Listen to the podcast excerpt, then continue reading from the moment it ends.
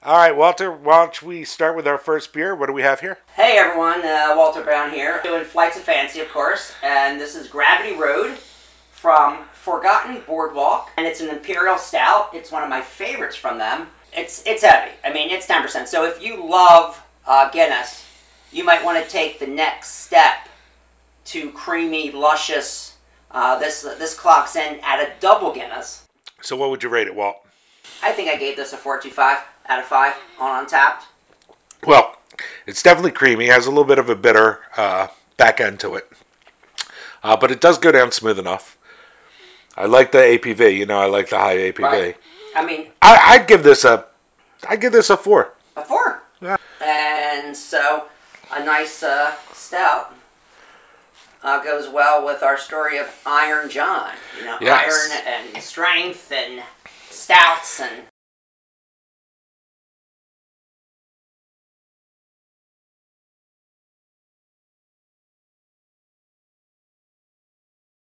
All right, so let's talk about Iron John. So this is where we're going to discuss uh, the book that we're talking about today, which is Iron John, a book about men by the poet Robert Bly.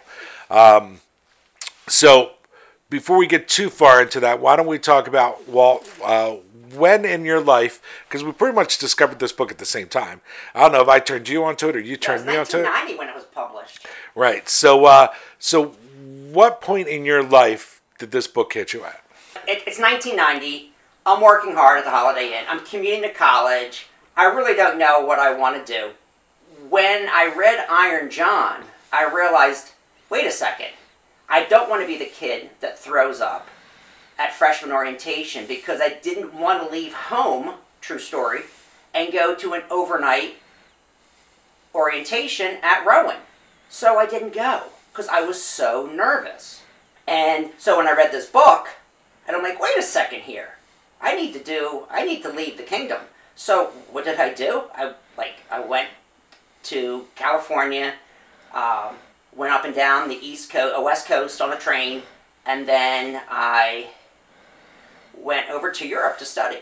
And it was like, you, you went from like being so protected at home to now being so much into a hero's journey where uh, lots of crazy things happened to me.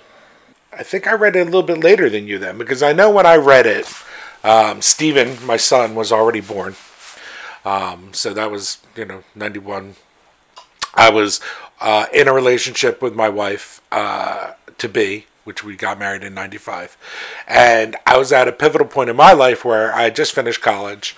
Uh, my job uh, uh, prospects weren't that great, and I was becoming a father, like right out of the gate.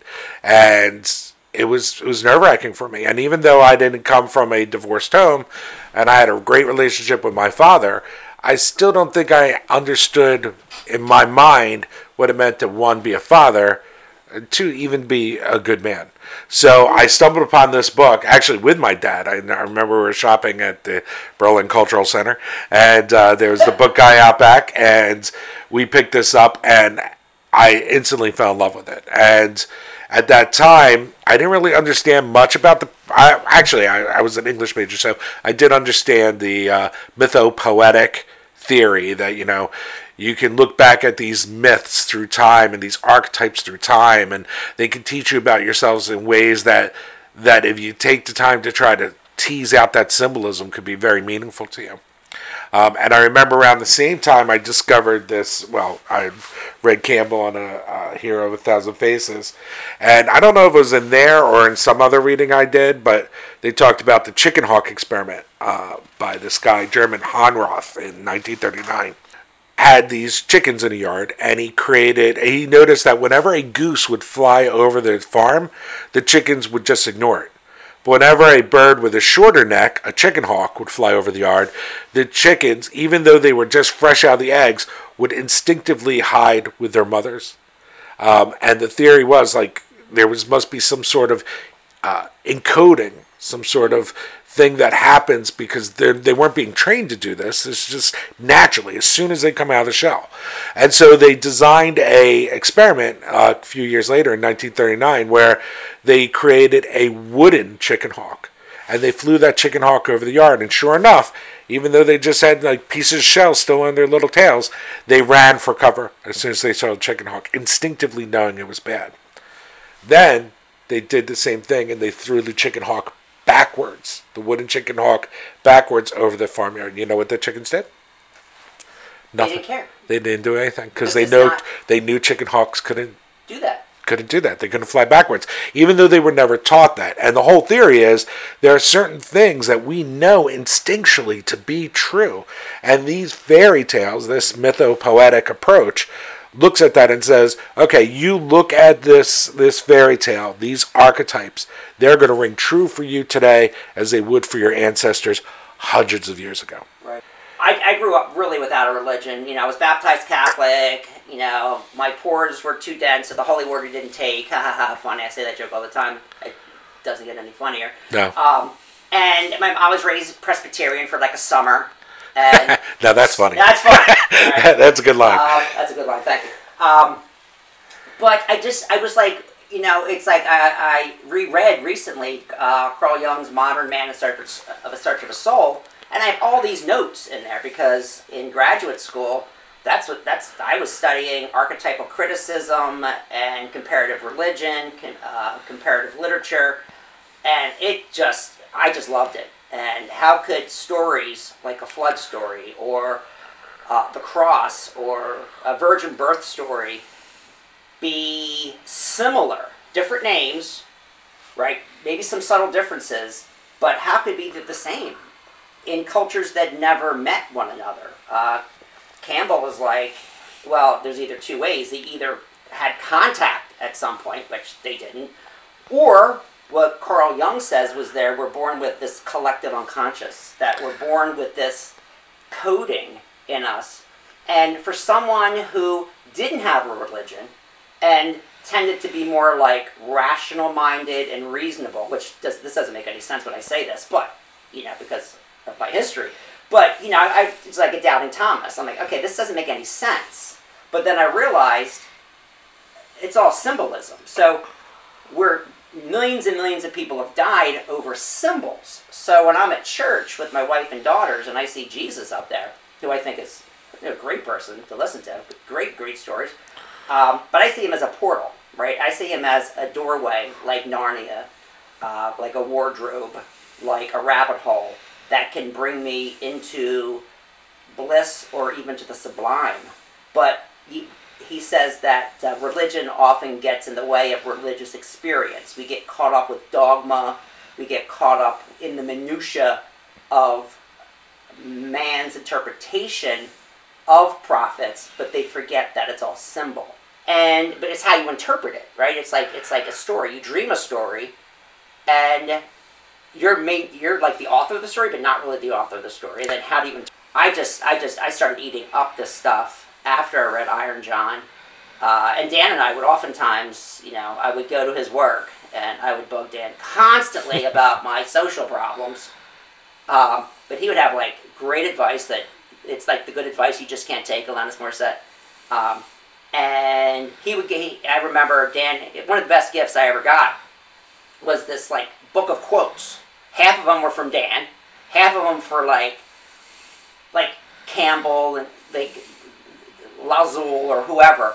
And if you had a question, you would raise the book to your head, ask the question, and then open it, and it would give you the answer. I always loved that. I still have it, and I have my students do that. Um, and they just think, "Wow, that's." But it's all interpretive, right? It's like that's why I love fairy tales because there's no author right Yeah. there. There's no author that, Yeah, that's- get- that gets in the way. Yeah, that came from Robert uh, Bach's uh, Messiah Handbook, uh, which which we probably should do that sometime as well. But let's get back to Iron Iron John. Okay. So let's talk a minute about uh, Robert Bly. Give some credit there. So Robert Bly was a, a poet. Um, uh, pretty big poet in the late 60s. Uh, I think he won like the Man Award for American Poetry or, or something of that nature around 1968. Um, and then really found his popularity uh, in the 90s, uh, or late 80s, early 90s, uh, leading these men experience groups. And it sounds as as hippie-ish and corny as, as, as it actually was. You know, there'd be. you know you would draw trees, you would bang on drums, you would you would wrestle with men naked in the dust and all this other stuff. and, you know, yeah, yeah, yeah. It was it was more of trying to recreate this uh, initiation process that the mythopoetic uh, movement felt was important and was missing from modern society. Yes. The theory being that, excuse me, as we as we progress through the industrial age into the corporate age, you know, where we no longer see our fathers working in the fields or working in the mines, and they go off and work in office buildings, and we have no idea what their jobs are, and then they come home and and we see them for an hour, and so we're pretty much raised by our, our mothers, mothers. or in your case, you know, where you Or have our a school systems. Right, our Like sc- D.H. Lawrence said, he was. I was raised by a school system by women who, you know, this is not to knock women, but men and women learn a little differently according to all the research. And I'm, I'm a teacher, so.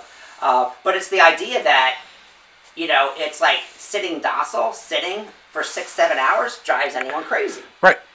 So so the whole theory is, you know, get more in touch with your your manly side through these initiation processes.